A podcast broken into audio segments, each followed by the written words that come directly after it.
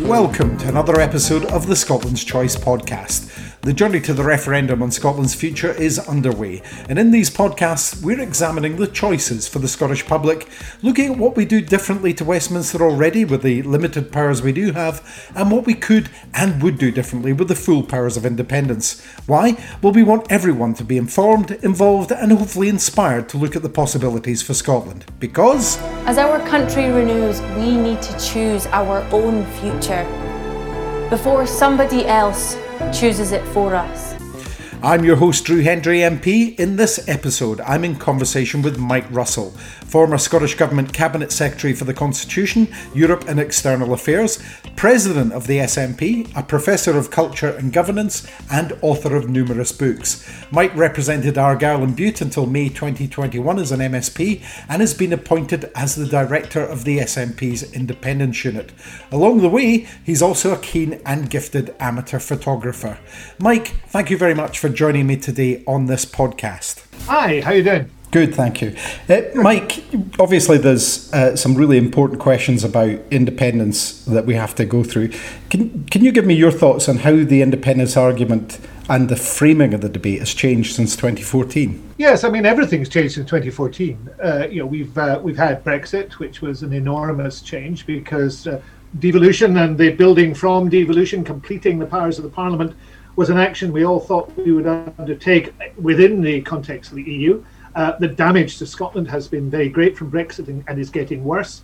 But then the pandemic has trumped that in the sense that I can use the word Trump non pejoratively in these circumstances and has created uh, essentially an entirely new world for us, which we have to build something new out of the the essentially the worst public health emergency, the most life-threatening public health emergency we've had in a century. So it is tabula rasa. We start again. We start with a whole set of um, of new challenges, and we have to explain independence and discuss independence within that context. But I actually think that improves our prospects because I think the link between becoming independent, having the full powers we need in Scotland, and the recovery that we need to undertake, and the green recovery that we need to undertake, are very, very clear. And that's a, a big job to make sure that people understand this. And of course, one of the big changes there is Brexit that's loomed large. And it's true that Brexit was the turning point for a good many voters. What was it like uh, trying to make Scotland's voice heard to the UK government during that time? And where does it leave us now? Well, it was it was pretty difficult and remains pretty difficult. I, I have seen people argue that we should we should talk about independence with the context of the EU and without with the context of, of Brexit. I simply don't think that's possible. Now, you know, you, you could accuse me of being prejudicially pro-European, fanatically pro-European, according to, to one English-based journalist, I have to say recently. Um, but I, I think the, the issue of how we work with other people has always been central to the issue of independence. And when it was framed in the in the 1980s and 1990s as independence within Europe, that was framing it in the context of, of doing something positive and knowing the context in which we would operate as an independent country. Now, it seems to me that that positive nature of engagement is something we need to talk about uh, uh, uh, regarding independence, because you know England particularly has walked away from that. England has become isolationist, and to me, independence is not about isolationism; it's about joining in. Trying to represent Scotland's interests over those five years was hard. I mean, I have to say, because we started off, I think, with a naive assumption, but it wasn't an assumption that we would be listened to and if not respected, that there would be a dialogue I think I can probably say now that I think that a dialogue stopped happening almost before it started, and that Theresa May uh, deliberately moved to the right and into the hands of, of the extreme Brexiteers because that's where the Tory party was going. And Johnson was the apotheosis of this. That essentially that was a fulfilment of, of their dream of that hardline Brexit, which was not the Brexit that was discussed in 2016. And the prospect for compromise ebbed away. So eventually, it was about keeping the, the, the, noise up, keeping the point of view up. It may have been bouncing off, you know, Michael Gove and, and, and others there, but it needs to be heard in Scotland, and it still needs to be heard in Scotland because we need to, we never should accept Brexit. We should never accept that that is where we will be for the foreseeable future. And I think that's a vital part, certainly, of my view of independence. Clearly, there are extremely time sensitive issues around the effects on Scotland about Brexit. You know, the, the, we see the results of that from trade and other things happening just now. So, given that there's an urgency about dealing with this, why aren't we having a referendum now? Why why aren't we waiting for why are we waiting for COVID to subside? Well, th- there is a time sensitivity in the sense things are not going to get better, uh, and the work we have to do to roll back from that will get commensurately bigger. So we, we have to be aware of that. Equally, first of all, there is not a majority for independence at the moment. I think that's clear. Any referendum we held, would we might win, we might lose. And to be blunt, I want to be pretty certain of winning um, when when we go in for, for that final vote. Because if we don't win, two referenda which we've lost will be a, a terrible legacy for those who come after us. Um, so that that's one issue. But also, I'm in no doubt listening to people during the last electoral campaign, particularly during the Holyrood campaign that two things have happened. One is that people haven't yet completely understood the link between recovery and referendum, and there's still work to be done on that.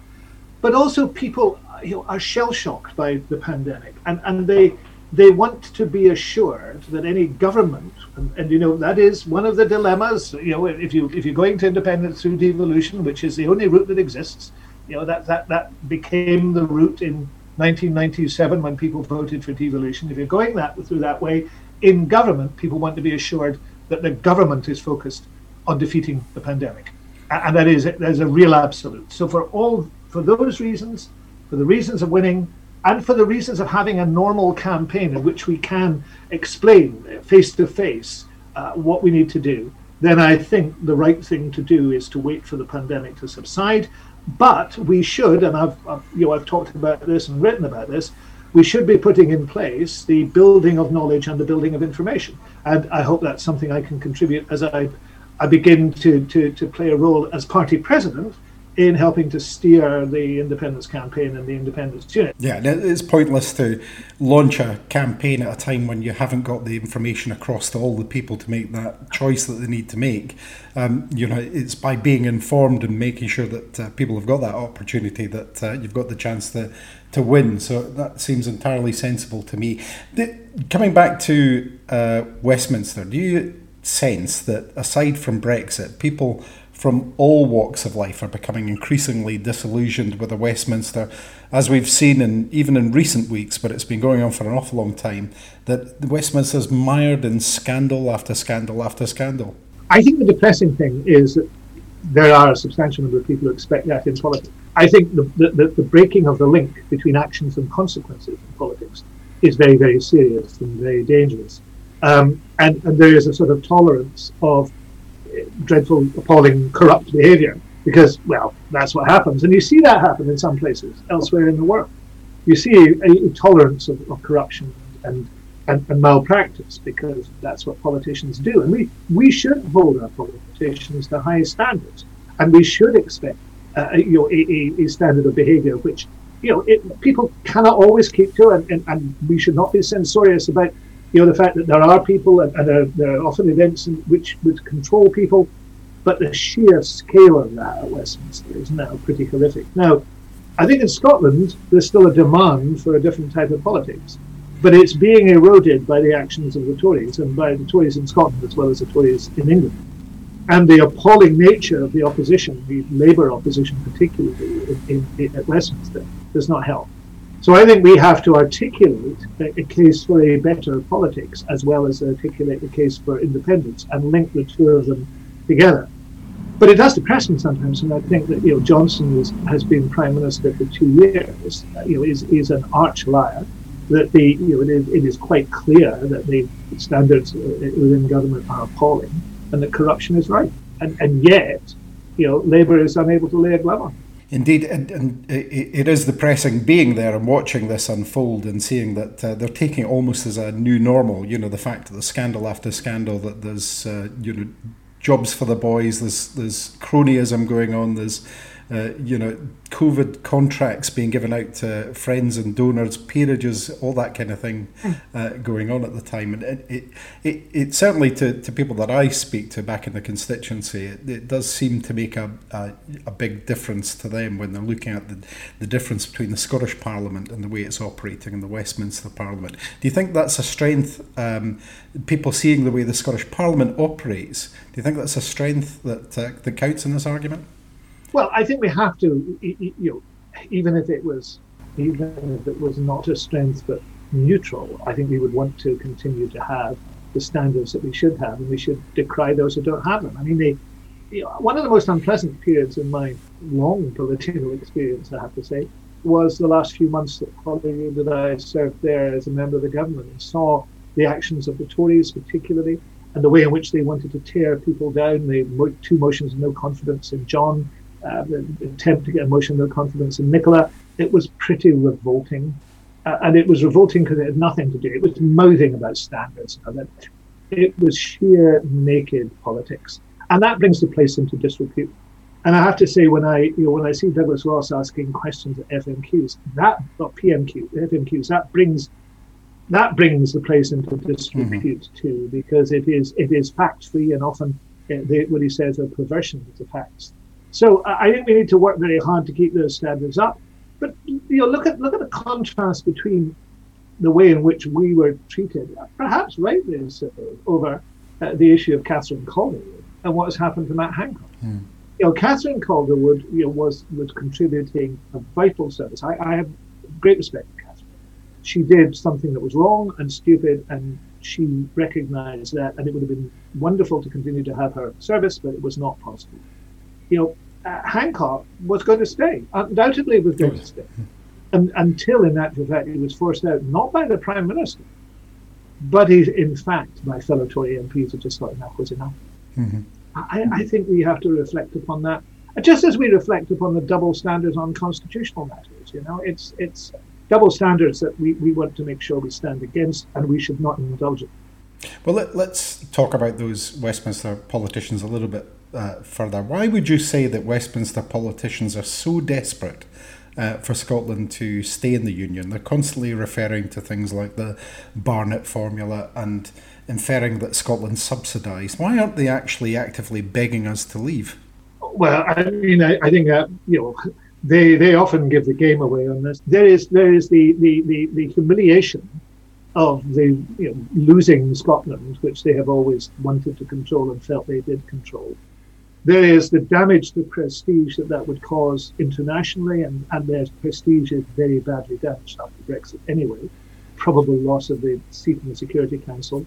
There is, in their view, nowhere to put the nuclear submarines. I mean, that is absolutely clear. That sounds, you know, prosaic reason, but that's actually clear. It is really problematic to find another nuclear base um, anywhere, you know, in England or, or possibly even in, in Wales. Um, and you know, I, I continue to believe that far from there being a subsidy, we are in actual fact more than paying our way. Uh, you know, the moment you say that, you know, union has fallen your head, and you know, there was a huge fuss about it last year when I said it. But I, I just think you know, you, you, you want to go and read some of the material on India, you know, and, and, and, and on colonialism. I'm not saying we're a colony. And then you realize that it is very much tied up with um, a, financial benefit that England gets from the Union and the UK government gets from the Union.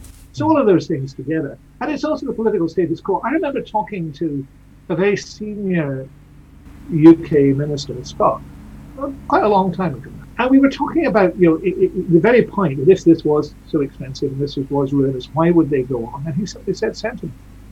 You know, it is sentiment. They, they, they believe that this is their right. They believe that that is what this is what they have, and they cannot, in a sentimental or emotional way, distance themselves from it. But we should remember that because it will be very difficult for some people when independence happens, as I believe it will. They will feel that pull. Mm-hmm. They will feel that very, very strongly. And we need to understand that, and we need to be able to help them get through what will be a difficulty. This has to be a process in which we recognize the human difficulties for some people, not for you know, not for the English Tory government, not for not for the Tory party per se, but there will be individuals who have lived with this for a long time and who find it.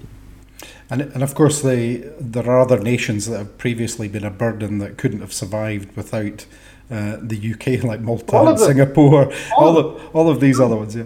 Yeah. yeah. Starting with the American colonies and, and working their way they just couldn't do it. Nobody can survive without the broad shoulders of the UK. we yeah. then see that what, what happens, those broad shoulders blot out the sun. They, they restrict our growth. They impoverish us because we've seen that with some of the comparisons that are you know, now on the record. You know, that in actual fact, in almost every comparison, Scotland does worse as part of the UK than it would do as an independent country if you compare to small independent countries in the rest of the EU, for example, mm-hmm. with far fewer resources. So, you know, these broad shoulders, you know, are not carrying us, they are weighing us down. Mm-hmm. Indeed. It, just turning to the uh, to, to, independence again here, there are there are many, as as we both know, but in simple terms, what do you believe are the most compelling arguments for independence? Normality is the most compelling argument that we do not live in a real society. We don't live in a real world. We are constantly having to be. We are second guessed and we're constantly constrained by what we can do. It is simply the normal thing to do to have the resources, the rich resources, both in terms of manpower, people power, education, educated. We're the best educated country in Europe, according to the OECD. Um, all our resources applied to the issues we have and to make our decisions untrammeled by other people and take mm responsibility for those decisions. Yeah. It is, for me, simply normality. Uh, we are no better than anybody else. We're certainly no worse than those people, and it is achieving that normality. What we have at the present moment is is an abnormality. It is it is being spoken for, and it is not allowing us to fulfil our potential. Yeah, and do you think Scotland can actually afford to stay in the UK? I, I think it's a really moot point. I mean, I remember a long time ago, I think it was Jim Sillars arguing that what we should be saying is, is just asking the UK, telling the UK they had to justify the union, not us justifying independence. And we've never taken that argument far enough because there's a huge weight of, argument against it, particularly from the media. What we need to do is, I think, ask ourselves those questions and to get some of the serious answers. And there is some of that work going on. Saying, what is the cost of the union to us? You know, and, and if you look at the comparisons again, if you look at you know um, GDP per head, for example, one of the you know the lowest in in in in, in Europe, astonishing. Uh, if you look at pensions, you know, lowest in Europe, uh, and you actually say to yourself, "There's something wrong here." How do we get into a, a more normal state?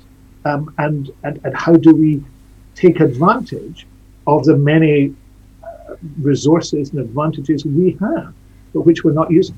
Mm-hmm. and of course those resources in terms of comparisons with neighbouring uh, countries and countries within uh, Europe uh, are, are absolutely fantastic aren't they yeah, I mean, I, I, the more that these figures are produced, and you know, we need to make sure that those figures get out and people have them. One of the things I want to do in, in fairly short order is start to get material flowing out to people, and then they can choose what to do with it. Nobody should be sitting around waiting to be told, you know, that they need to talk about independence, but we need to give them, give people more information to allow them to do so. But those arguments are pretty convincing, but they're, they're not the whole thing. I was doing hmm. a, a, an event some weeks ago for a group, and, and I was very very influenced by a lady on, on the call who, who said that, you know, interesting as all this was, you know, she had voted no in 2014, was voting yes now because she wanted to live in a better society, a more generous, uh, you know, a more equal, a more open society. And it was the intangibles of the of, of, how that was created and the attitudes of people that influenced her. Not every cross T and dotted I, not every figure that was added up on the balance sheet. It was that aspirations. What you know, um, it, it's John Adams' line on making government anew. You know, it, it is about making something different. Mm-hmm. That's a huge advantage of independence. So, um, as we go into the Yes campaign, um, what kind of unity can we expect in that campaign, given that some Yes supporters seem to be more focused on attacking the SNP, which is obviously going to be the party that's going to drive this, and not the union? Yes, I, I, that's a singularly unfortunate thing that has arisen, and, and, it's been deeply unpleasant for most of us. I mean, you, you will feel it as, as I feel. Those of us who've been in the party a long time really regret seeing this. Uh, you know, and there are people who are behaving as if, you know, bringing down the SNP, and particularly the leadership of the SNP, is the way to independence. I mean, this is, you know, axiomatically ridiculous and hmm. just nonsense and they very damaging, but that's what they believe. Um, I don't believe that we will be able to, nor should we wish to construct a monolithic yes campaign. That didn't happen in 2014. It shouldn't happen now. But we should try and agree on a positive, uh, an outward looking campaign, which we all played a role. We're not all going to say the same thing. And what I'm trying to do in, in, in the work that I'm doing now is to have that non threatening conversation with other groups to say, you know, how will we exchange information? What resources are you bringing to the table in terms of the work you're doing? How can we help disseminate that? How can we give you things to disseminate? But, you know, I just hope that some of the sheer vitriol that I've seen from some people goes just people take a jump to themselves and realize this is not the way to do it. You know, it, it has been bound up in personality politics, it's been bound up in accusations of, of, of, of um, conspiracies, of dishonesty. Uh, that has to stop. Hmm. You know, I'm, I'm, a, I'm, as a party president, I'm a member of the of the NEC, uh, and I see at the NEC now, now that it is shorn of some people who did not didn't seem to want it. Um, I, I see good, honest party members who are keen to see the party do well, and I think can can build together mm-hmm. yeah. with the membership something that's really important. But we have to try to have unity, and therefore I try not to get involved in slanging matches. But it, it, it does depress me. it's also hard, it's also easy to overestimate the the people that are involved in this because one of the things I've found, having been involved in the election campaign, that directly uh, last time out, just a few months ago, uh, was that you know you would see all this stuff unfolding on Twitter and on Facebook yeah. and so forth, and you know you would think, okay, what's what's going to be the reaction of actual voters, actual SNP members yeah. when you speak to them, and, and they're asking the, the, the same questions. They go, where is this coming from? You know, why is it happening now? You know, when you're actually speaking to, to the the vast majority yeah. of of folk, is there a is there a danger that the, this is all being amplified? Yes, uh, social media is very damaging in that regard. I mean, I, I, one of the one of the key protagonists of, of that sort of negative approach uh, was tweeting one morning just before the election that either Twitter was not representative or the opinion polls were utterly wrong. Well, we now know which it was. It was, was Twitter was utterly unrepresentative, and there is that problem, but we shouldn't ignore it. But yeah, I mean, in reality, people want to get on with things. I regret, you know, one or two people in, in our Ireland youth who have joined Alba, and I regret that because I, I like them, they're friends. Mm-hmm. I think they will be a loss to the party. There are other people, well, eh, that's their decision. They, they can go and do what they want to do. I hope we can move into a better place. But yeah, I mean, the vast majority of people are not concerned by this, nor should they be. Okay, so look, looking ahead to the campaign being in full swing, uh, do you anticipate the Unionists being able to come up with any any new, any dynamic, positive arguments for the union, or do you think what they'll be doing is rehashing uh, Project Fear again? Yes, I, I mean, I think it, I think they will seek to undermine the national movement every way they can, and they are. You know, they are trolling us, they are gaslighting us. I mean, Gove's you know constant refusals is designed to set us against each other.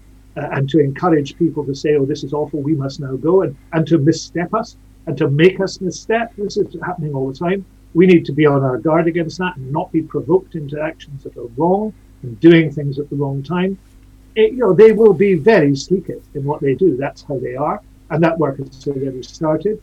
There is an advantage in us in being much, much more straightforward and, and very straightforward with with our uh, Scottish voters, with each other, and I think you know, I think that has its effect. Uh, I think if you are more honest and straightforward, it comes across. Remember, classically in campaigning, two negative campaigns, it is a negative, the most negative that will win. But if a negative campaign is set against a positive campaign, it is usually the positive campaign. So we should remember that. Is there a new killer argument against independence? No, I don't think so. I, I, think that they will centre on what we can afford, whether we are going to have currency or cowrie shells. We're now apparently uniquely in the world we'd be the only people who didn't have a currency. There are issues such as the borders that they will exploit. But you know, we need to hold up to the people of Scotland mm. that vision of a better society. It doesn't have to be as it is now, and we have to persuade people of that on the positive. And I think we can do that. And, and, what do you think about their, the, you know, for example, you mentioned the Section 30 argument there just now. Do you, how strong do you think they are in terms of uh, stopping? that just can't last forever. I mean, you know, no, no, no nothing lasts forever in politics, and that won't last forever. But equally, you know, we have we have stated our position on what we are going to do next as a, as a party and as a government, which is very clear. You know, the bill will be brought into the parliament at a time of the parliament's choosing. That's not for me. I'm not a member of it. I'm not a member of the government. That will be that will be for you know the first minister and the cabinet, uh, working with the Green Party, I'm sure, to bring in the bill at the time they think is appropriate and to set a date um, and that's that's absolutely fine. Then, once that bill is passed and the arrangements are being put in place, a Section 30 will have been will have been sought. If the UK government, however, refuse that and refuse to accept that there should be a referendum, then it will undoubtedly end up in court, and it will be the UK government that attempts to stop the people of Scotland mm-hmm. saying what they wish to do, uh, and that is that would be, I think, pretty remarkable, and very much remarked on uh, else uh, in this country and elsewhere but that's what would happen. It would become that dispute. Now, what will happen as a result of that, I do not know. But, you know, I hope better sense will prevail. And I think, you know, confronted with a bill that has a majority in the Scottish Parliament, two parties have had a personal commitment to that bill, uh, and, you know, and, and, has been endorsed by the people. You know, it is the people that matter. Mm-hmm. And I hope that that would have its effect. But, you know, we will wait and see. But that is the intention, and that is what should happen. For those who couldn't hear that, because sometimes technology can let us down, what Mike was telling us there was there is a majority in the Scottish Parliament, there's a commitment to the bill, and it's been endorsed by the Scottish people in a democratic election. And what, what do you make of the, the constant attempts to deny democracy? You're talking about the majority in the Scottish Parliament there. I've heard the, the Tories in Scotland say, you know, you, you SNP didn't win a majority, that's therefore there's no right. Oh. To, they, totally ignoring the, the fact that the Parliament has a majority. What do you think of the, those continual arguments trying to deny democracy? It's just pathetic nonsense. I mean, it's nonsense when it comes from you know, that ridiculous figure, Alister Jack, you know, who is just he's, he's like something out of 1950s politics, you know, and he thinks that he can lecture people on this. It's ridiculous nonsense. Mm-hmm. We should have no time for it, and it's nonsense when it comes from unionist, obsessive unionist journalists like Iain Martin. You see it all the time. It's just nonsense, and I mean, and we should treat it as nonsense. We, we, you know, we are the government of Scotland in a parliament elected to do that uh, we are, you know, there is a majority in that parliament, an even bigger majority for a referendum bill. Let's get real. That's real. It's not this artificial flummery that's coming from stuffed shirts like um, like Alister Jack. Well, finally, uh, Mike, uh, we've talked about you know the, the need to highlight the positives in the campaign to talk about the uh, what kind of country Scotland could be. For your personal point of view, what what are you looking forward to in terms of the uh, campaign? What do you think would make it the most successful campaign that you can envisage? Oh, I'm looking forward to winning. I, mean, you know, I, I. Scotland has to has to win this.